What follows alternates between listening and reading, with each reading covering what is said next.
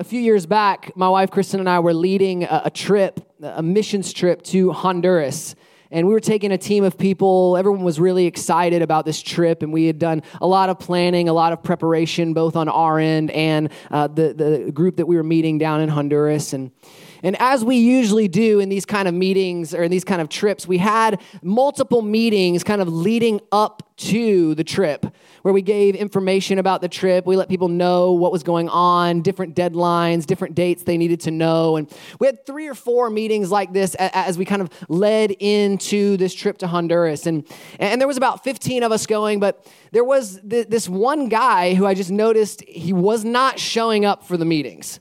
He was not there when we would get together as a team. And, and quite honestly, the, for the first meeting, I, I, didn't really think much of it. I, I didn't really think uh, much of him not showing up because those first meetings oftentimes are kind of introductory, just letting people know the dates, letting people know what's going on. And so I didn't think too much of it when he didn't show up. But then we had a, another meeting and he wasn't there. And we had another meeting and he wasn't there. And then we had our final meeting and he wasn't there. But he had paid for the trip. He had said he was going on the trip. And so I gave him a call to check in on him. I had kind of checked in in different meetings, and he had kind of had a different excuse why he wasn't able to be there, why he wasn't able to come.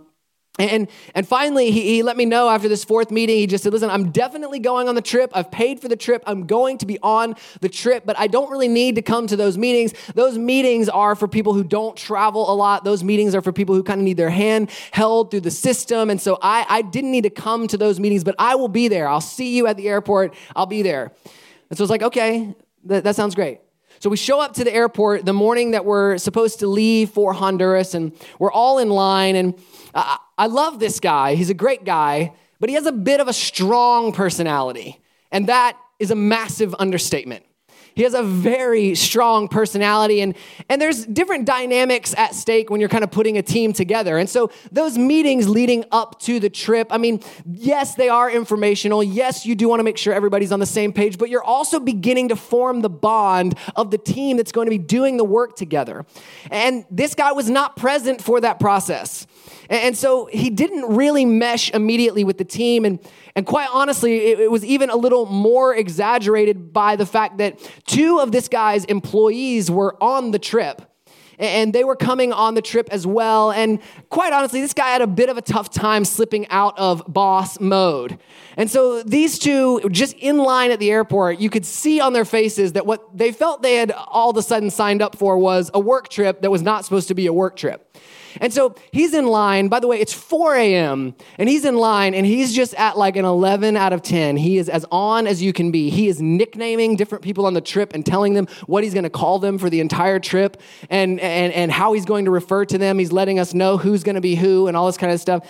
And so honestly, I'm sitting there as the leader of this trip and I'm like, I think this trip is ruined. I think. I think we haven't even left yet, and I think this trip is over. And so we get up, we, we're checking in, we're all kind of doing the thing, checking in, and I see him go up to the check in counter. I see him hand them his passport. I see them having a conversation with him. I see them pointing to something on his passport, and I see him walk away from the line, and he kind of stands over to the side. And when I come back over to his side, he says, I'm not going on the trip. And I said, What do you mean you're not going on the trip? And he said, Well, apparently Honduras has this strange rule that you have to have six months left on your passport to be able to travel there, and I only have four months left. To which I said, Oh, yes, we went over this in the meetings. And so he had to call his wife at 4 a.m. to come pick him up from the airport. And he did not get to go on the trip that he had planned to go on. And I don't know if you've ever been in that situation, maybe not quite so dramatically, but not going on a trip that you've planned to go on is a really weird feeling. Like you've packed for it, you've prepared for it, you're ready for it, and then for whatever reason, now you're not going. And I don't know about you, but for me, it's even more strong than just this idea of like the physical preparation. When I am mentally prepared to go somewhere, I have a hard time unpreparing to go. Like if I think I'm going to go somewhere, often I am there a few days before I actually leave. Like when we're about to go on vacation, if we're leaving Sunday after church, I'm having a real hard time on Friday being present where I am because I'm ready to go on the trip. And now he's not going on the trip. And this is an odd and a weird feeling that just leaves you feeling as though there's something missing. You had planned, you had prepared, you were ready, and now you're not going. And we've kind of followed the story of the children of Israel so far through the wilderness. They've been traveling through the wilderness, they've been preparing. God has been doing everything He can to make them ready. And, the sad reality of this story is that not everyone makes it into the promised land. Not everyone goes where God had called them to actually go that there are circumstances that keep some people out of the promised land and some people that get to go into the promised land. And I think sometimes when, we see things like this, we can equate that to our, our own life. Like sometimes we think that God is doing something in our lives, but then it doesn't end up and actually happen. And so we assume that God did not show up for us. We assume that God does not do what he said he will do. But see, just like this friend of mine who was supposed to be on the trip, the, the fact that he did not go on the trip, it wasn't about the fact that he did not have the opportunity. He did have the opportunity. It wasn't about him not having the resources. He did have the resources. The only reason he didn't end up on the trip was that he did not show up where he needed to show up in order to get where he needed to go. And this is what happens in a few different groups of the children of Israel with those who don't get to go into the promised land. See, I think sometimes what we sit around and we wonder why God's not showing up. But if you're living a life where it seems as though God does not consistently show up in your life, I think sometimes you need to reevaluate whether or not you are, in fact, the one that is not showing up. Because God's promises are good. What God has said is good. Now, it, may take longer, it may look different, but the reality is if you live in a reality where you feel like God never shows up for you, there is a good chance that you are not showing up where you need to show up. There are some things that are keeping you as it were, from your promised land. I, think that we, we underestimate the, the choices that we make once God gives us a call on our life, once God points us in the right direction. And it even shows up in our language. So often we talk about the future. We talk about the future as if there is a future that is coming regardless of what we do. That the future is on its way to us when in reality there is a future that is waiting on us depending on the choices that we make. And that future may look very different based on the choices that you make, the steps that you choose to take or not take. The future will look very different for you than it will for someone who lives in a different country, but your own future could look very different for you depending on the steps that you decide to take. And there are some people in this story of the children of Israel who, who tragically do not make it into the promised land. And I want to look at what are those things that keep them from the promised land. But, but more importantly, what are the things that get us into the promised land? Because what we're going to get into in, the moment, in a moment is this idea that though some did not make it into the promised land, many did make it into the promised land. And that is a problem if you're going to try to blame God for the fact that you didn't make it. It's a problem when other people make it. Like when, when, there's something in your life that you say is impossible, that cannot be done, how frustrating is it when you see someone else do it? How frustrating is it when you see someone else walk into something that you said or thought was impossible? See, when there is an exception, it's a reminder that in fact God does keep his promises. That the fact that some people made it into the promised land is a reminder that God keeps his promises if we will continue to take the steps that God has called us to take. And the truth is, so often our humanity gets in the way of what God wants to do in our lives. I have had an unbelievable amount of conversations about Will Smith this week. Like literally, I think it's come up every single day that I've talked about Will Smith. It's partially my fault. It's partially just because it's everywhere in culture, but I was fascinated by this situation on a bunch of levels. I thought that yesterday was going to be the first day that I did not talk about Will Smith, and then I went and got a haircut, and immediately the guy cutting my hair starts talking about entertainment stuff, and he starts talking about like different shows he's watching, and I'm like, I'm positive he's going to mention Will Smith. And sure enough, like two minutes in, he's like, and Will Smith's out here slapping folks.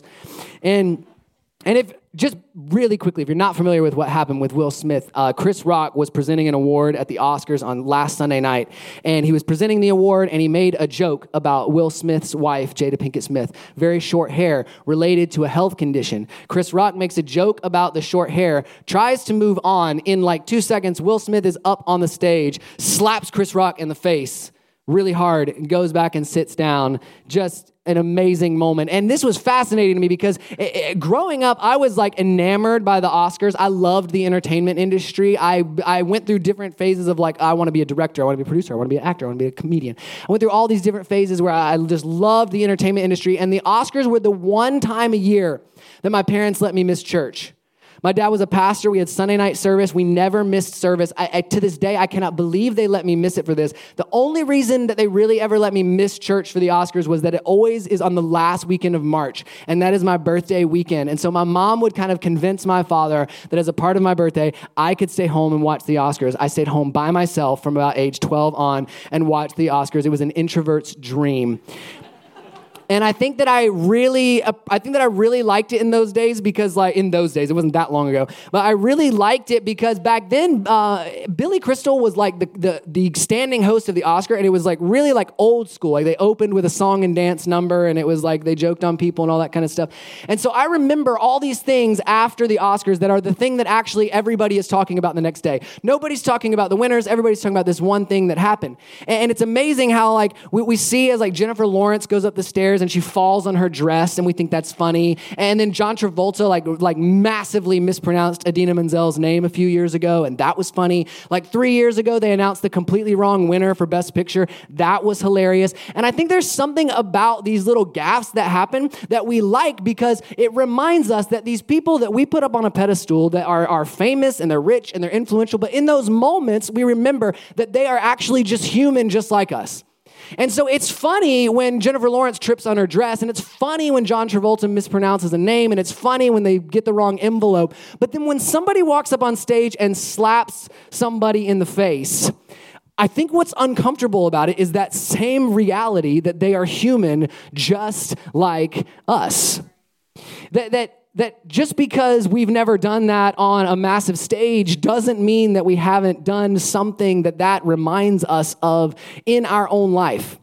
And I think that there's this, this moment in scripture that I was actually reminded of when all of that took place this week because it's amazing what happens when we allow our frustration to stay bottled up within us. It's amazing what happens when we take on the role of needing to do things in our life that God was meant to do in our lives. We actually have go to the book of Numbers, chapter 20. The book of Exodus covers a lot of the story of Exodus, but a lot of the loose ends are tied up in the book of Numbers. And in Numbers, chapter 20, verse beginning in verse 1, it says, In the first month, the whole Israelite community arrived at the desert of Zin, and they stayed at Kadesh. There, Miriam died and was buried. So just kind of realize for a moment that, that Moses has just experienced the loss of a loved one.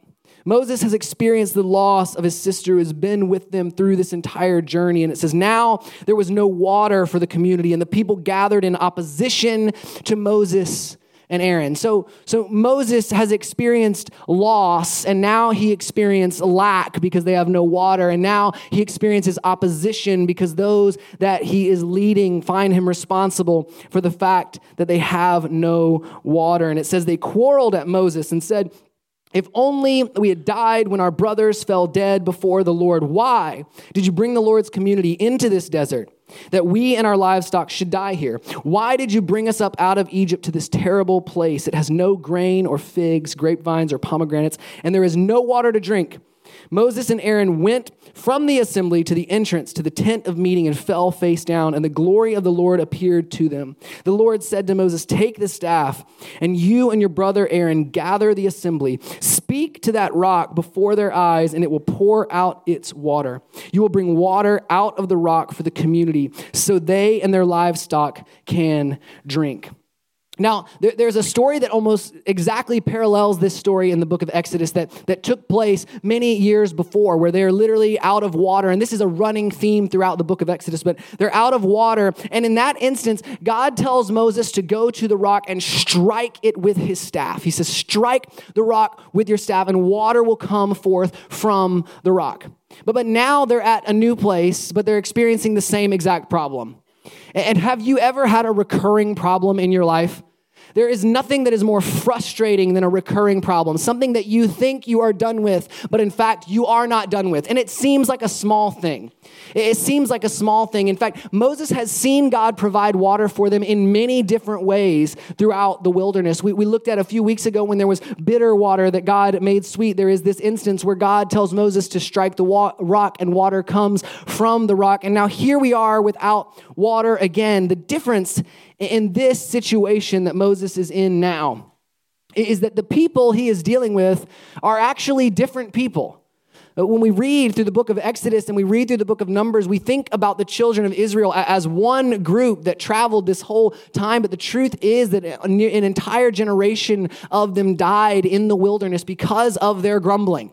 And these people that are now grumbling at Moses over this lack of water, these are their children. And so their children inherited their grumbling.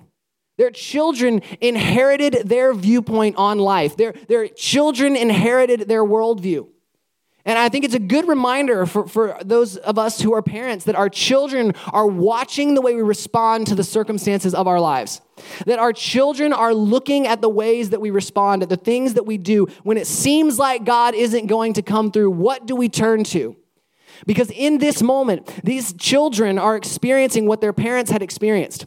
And the, the, the, whole story is that their parents had experienced miraculous breakthrough in all the other opportunities where they needed water.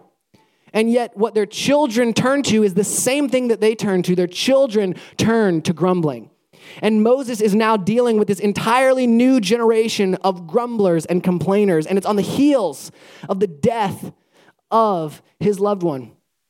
Have you ever been in one of those situations where a, a very a, a small frustration that keeps recurring in your life and it never really turns out to be an actual problem? They never actually thirst to death. It never actually turns out to be a real problem. But then then you experience this problem in the midst of other problems. Like like like you experience this issue in the midst of much greater issues, and, and, and that issue wouldn't normally cause you to snap. That issue wouldn't normally cause you to lose it. But, but um, among the other issues you're dealing with, suddenly that's just too much. And this is the moment that Moses is in. And he gets very clear instructions from God. God says, Take the staff, and you and your brother Aaron gather at the assembly, speak to that rock, and before their eyes, water will pour out of it. See, last time God said, Go to the rock and, and strike the rock. This time he says, Go to the rock and speak to the rock. And Moses starts out on the right path. He starts out doing the right thing. In fact, we see this pattern that we've seen all throughout Exodus where people grumble to Moses and then God uh, and then Moses goes to God and then God comes through for the people. But, but this time, the people grumble to Moses, and Moses goes to God, but then he doesn't just go to God and he doesn't just follow through with what God tells him to do. God tells him to speak to the rock and Moses instead speaks to the people. Moses speaks to the people. It says Moses took the staff from the Lord's presence just as he commanded him. He and Aaron gathered the assembly together in front of the rock, and Moses said to them, Listen, you rebels, must we bring you water out of this rock? Then Moses raised his arms and struck the rock twice with his staff. Water gushed out, and the community and their livestock drank. Moses, in this moment of frustration, instead of doing what God says, instead of speaking to the rock like God says, Moses decides he has a few words for the people first. Moses has a few things he would like to get off his chest before he follows through with what God says. And he says, Listen, you rebels. He is done with the children of Israel. He has dealt with this now for generations, and he is done with their grumbling. He is done with their complaining. And he says, Must I bring water for you out of this rock? And see, so often when our frustration gets out of line, it's because we've taken on a responsibility that was never ours in the first place. See, Moses stands before these children of Israel and he says, Must I bring you water from this rock? Like, must I really do again what we've had to do so many times? And then instead of speaking to the rock as God asked him to, he strikes the rock twice in his frustration because he brought the responsibility on to himself. See, when you're when you're frustrated, you, you, begin to question what God's asked you to do. You begin to look at your situation and say, "Well, clearly you're not going to do it, so so I must be the one that has to do it." Clearly, I have to take on the responsibility to see this through. But, but beyond even taking on the responsibility in, in his frustration, Moses returns to what he's always done. He's, he returns to what worked for him before. And how often, when we are in moments of frustration, moments where we aren't thinking clearly, do we, rather than actually seeking God's counsel and rather than actually walking out what God says, we just turn to whatever worked last time we were in this situation? And that's what Moses is doing in this moment. In this moment, God told him to speak to the rock, but instead he strikes the rock with his staff. And it says in verse 12 The Lord said to Moses and Aaron, Because you did not trust in me enough to honor me as holy in the sight of the Israelites, you will not bring this community into the land I have given them because of his frustration, because of his choice to strike when God told him to speak, Moses is among those who does not make it into the promised land. It's in many ways a tragic ending to his story that in his frustration, in his anger, he took on the responsibility of what God had called him to do. He took on the weight rather than just stepping out in obedience in what God told him to do. And it can seem quite honestly, like when I was a kid, I, I, don't think they did a very good job of explaining this story.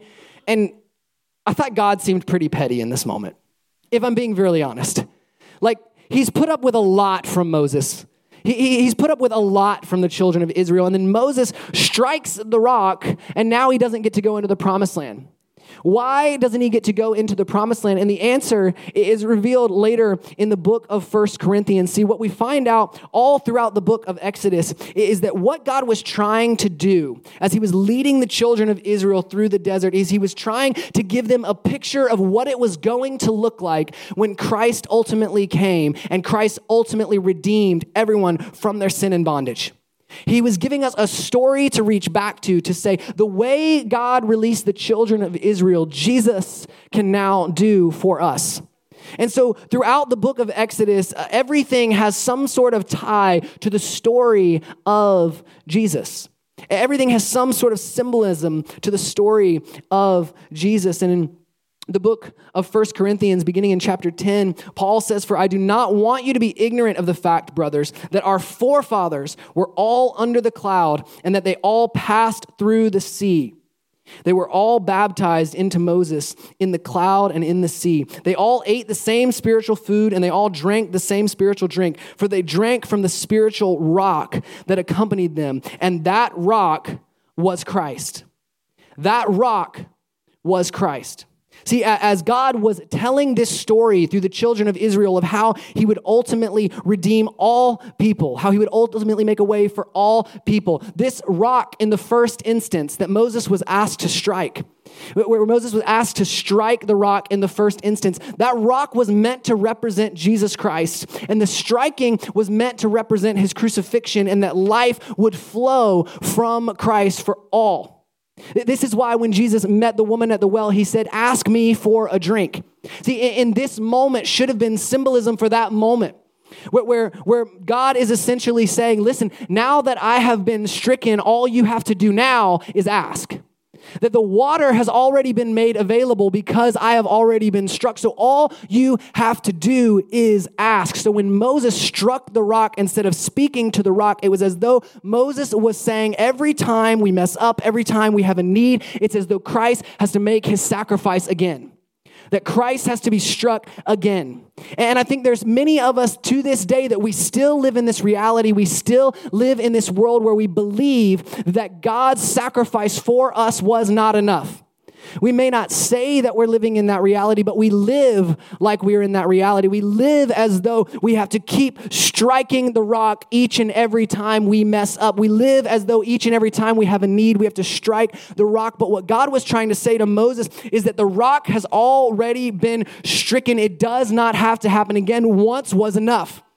Once was enough, but Moses chose to strike the rock because it was really more comfortable than speaking to the rock.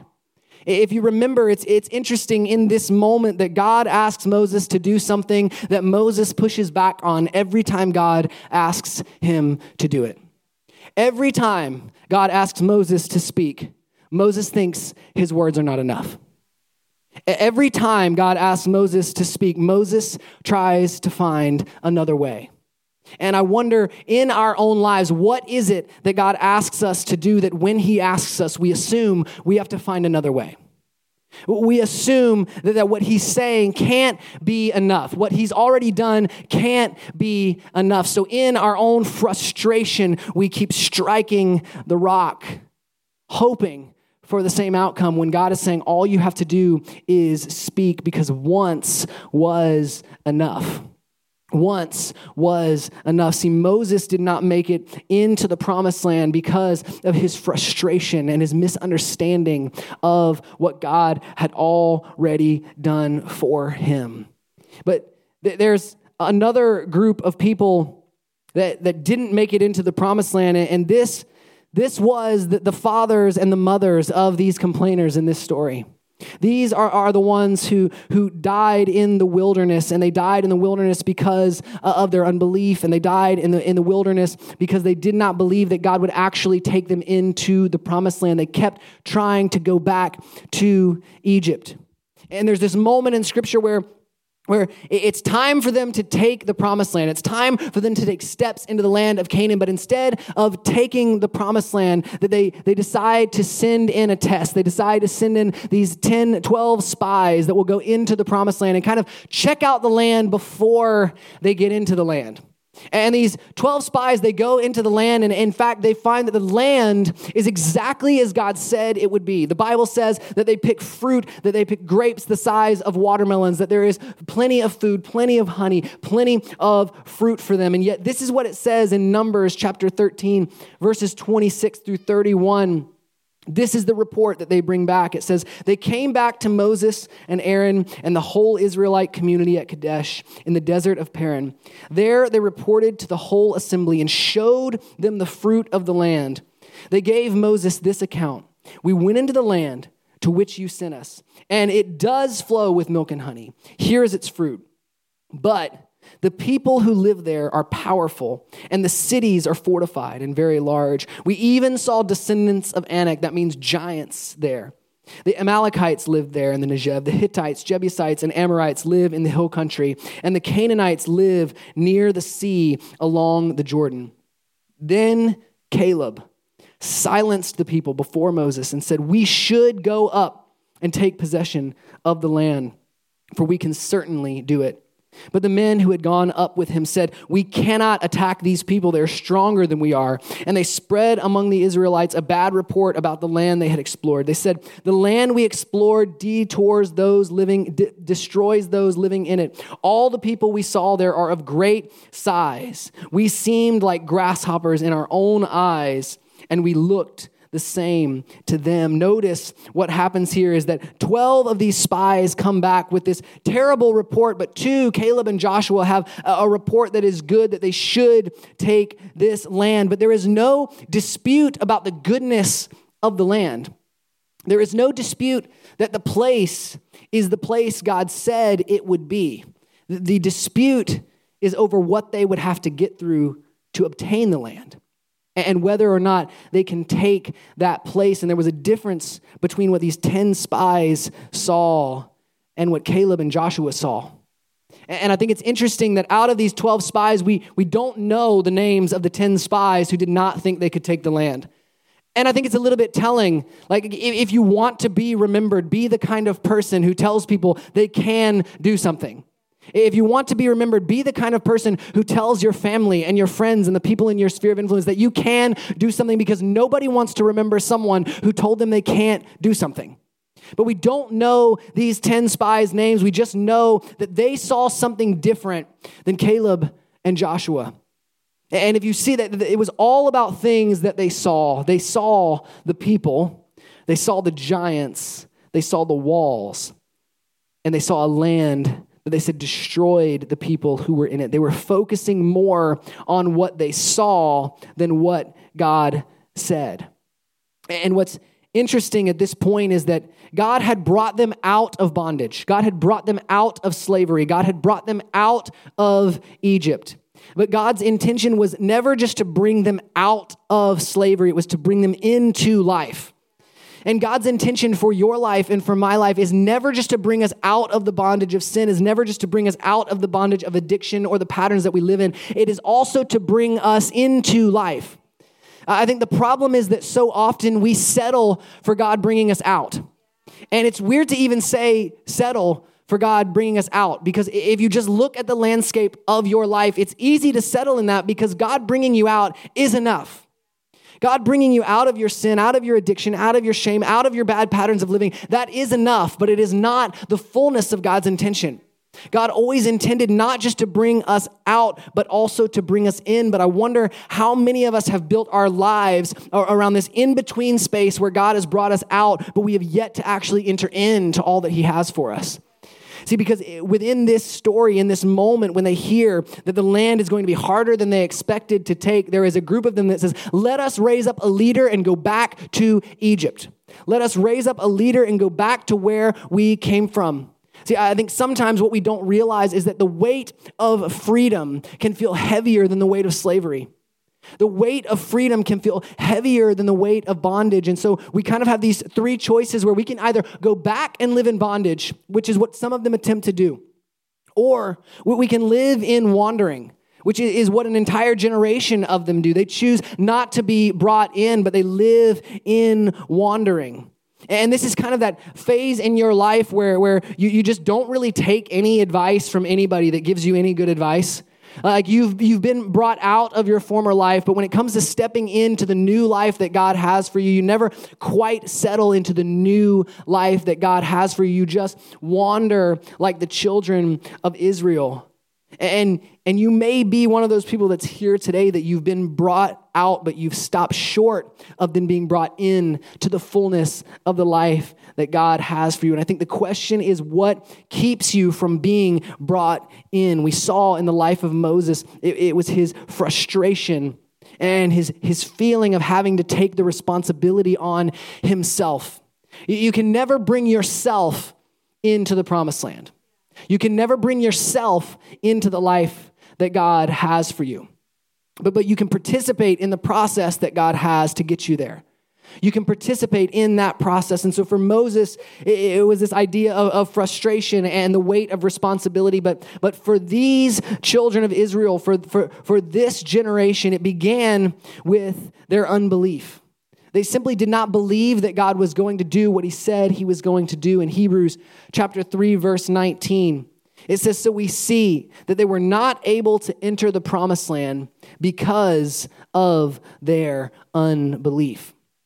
See, I think these spies and the people who kind of took their side would disagree with that assessment.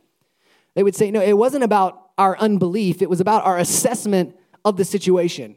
It was about the fact that we could see giants right before us. It, it was about the, the, fact that we could see an angry group of people that could easily take us out. These were the circumstances. But, but God says in His Word, it, it wasn't about the circumstances, it was about your unbelief because you did not believe that I could bring you past those circumstances. It wasn't about the walls or the giants or the land, it was about your unbelief. But what we have to remember is that if God promised it, he will do it. That so often when God promises something and then it doesn't happen, we blame him rather than realizing our own responsibility in it. Secondly, it was their intimidation. these spies were intimidated by what they saw in that land. They, they, they had unbelief in what God could do, and they were intimidated by their own ability to fight the battle that was ahead of them in order to get into the land. And then finally, it was their insecurity. The final verse says, We seemed like grasshoppers in our own eyes and we looked the same to them. See, I think what we forget sometimes is that how we see ourselves in so many ways determines our future. We, we saw ourselves as grasshoppers in our own eyes, and we looked the same to them. Isn't it interesting that insecurity will give you a false view of yourself, but it will also give you an assumption of what you think other people think of you?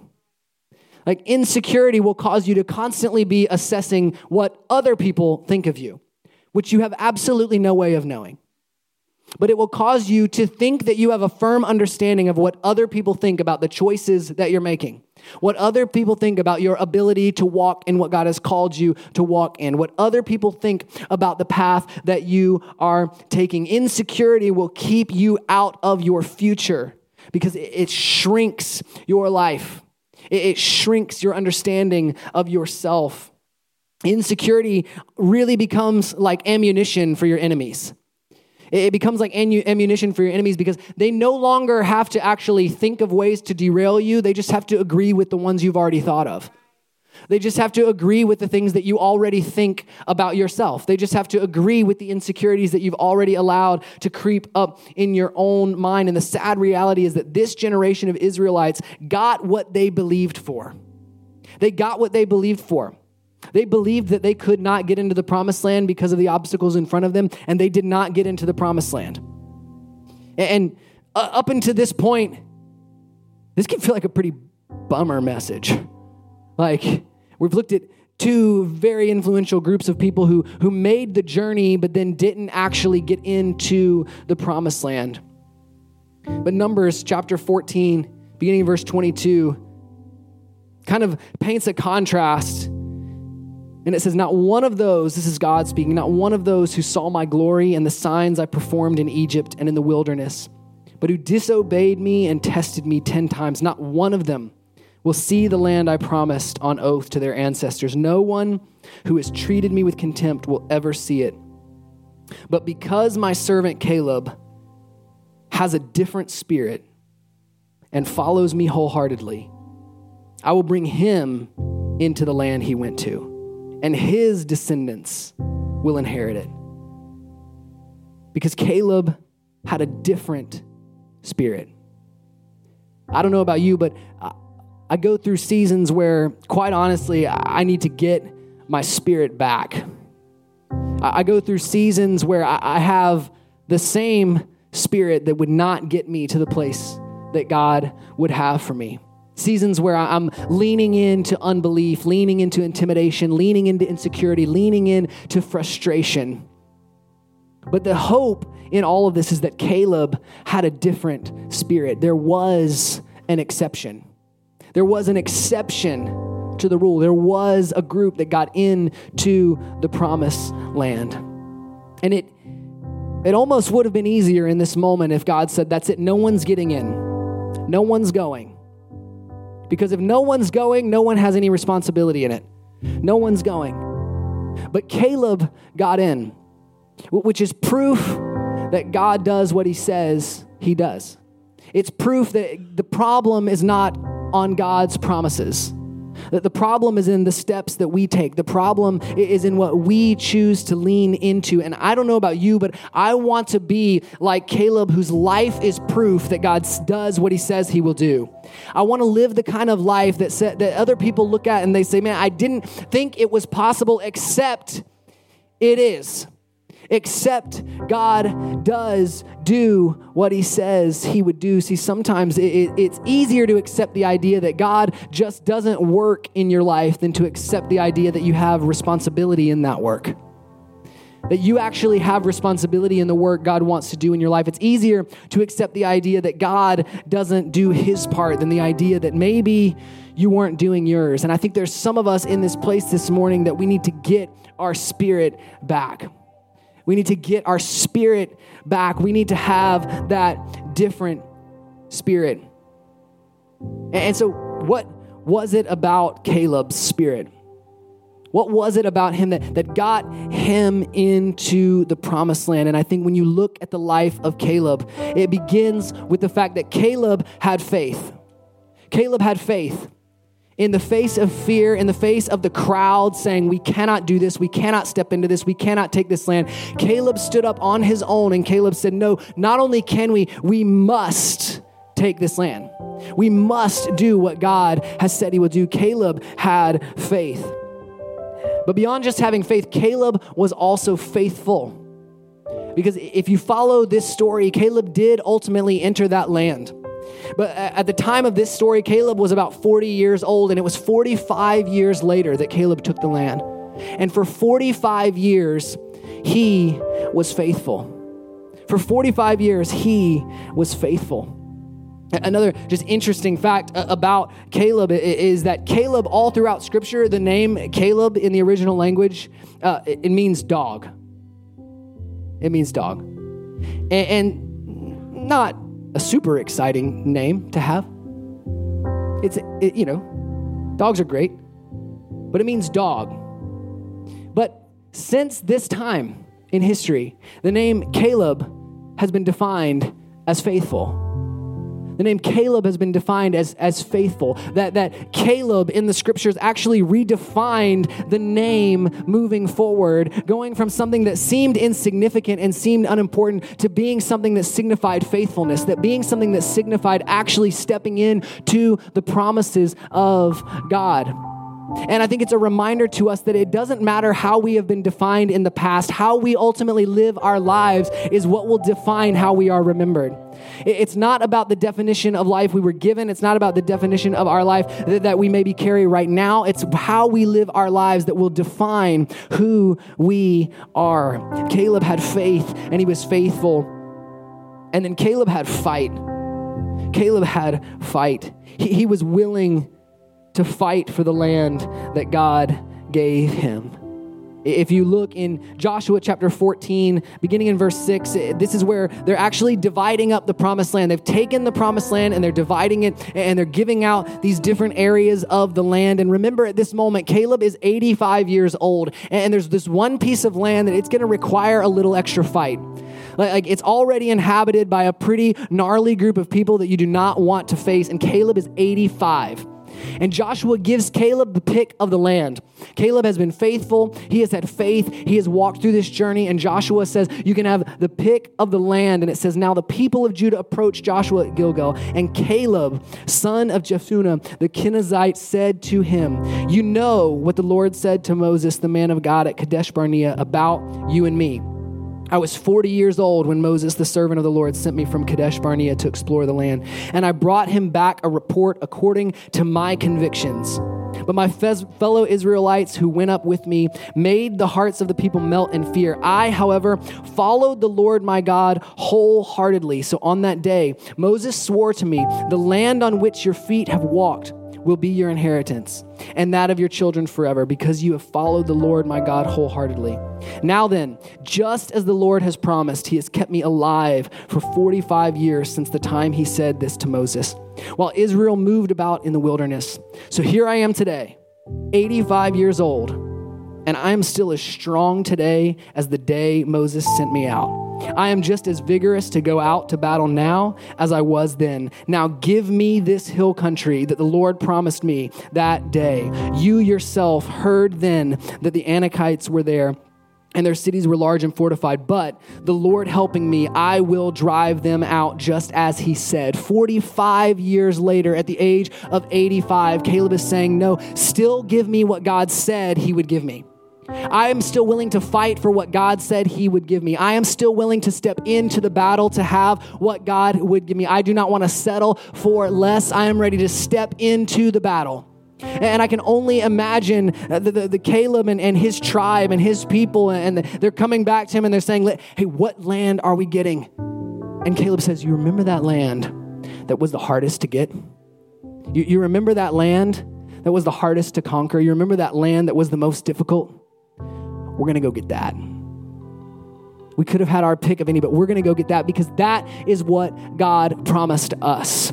And it doesn't matter that 45 years have passed. It doesn't matter that I'm getting along in years. All that matters is that God promised it. And if God promised it, I know that I still have the fight in me to get it. And so, for anyone in here who feels like maybe they've lost a little bit of the fight that God put in them, you are not too old. It has not been too long. You can step into the promise that God has for you. You can step into the future that God has for you, but we cannot give in to insecurity or intimidation or fear. We have to embrace faithfulness. We have to embrace faith, and we have to be willing to fight. We have to have a different spirit. Would you bow your heads with me all across this room this morning?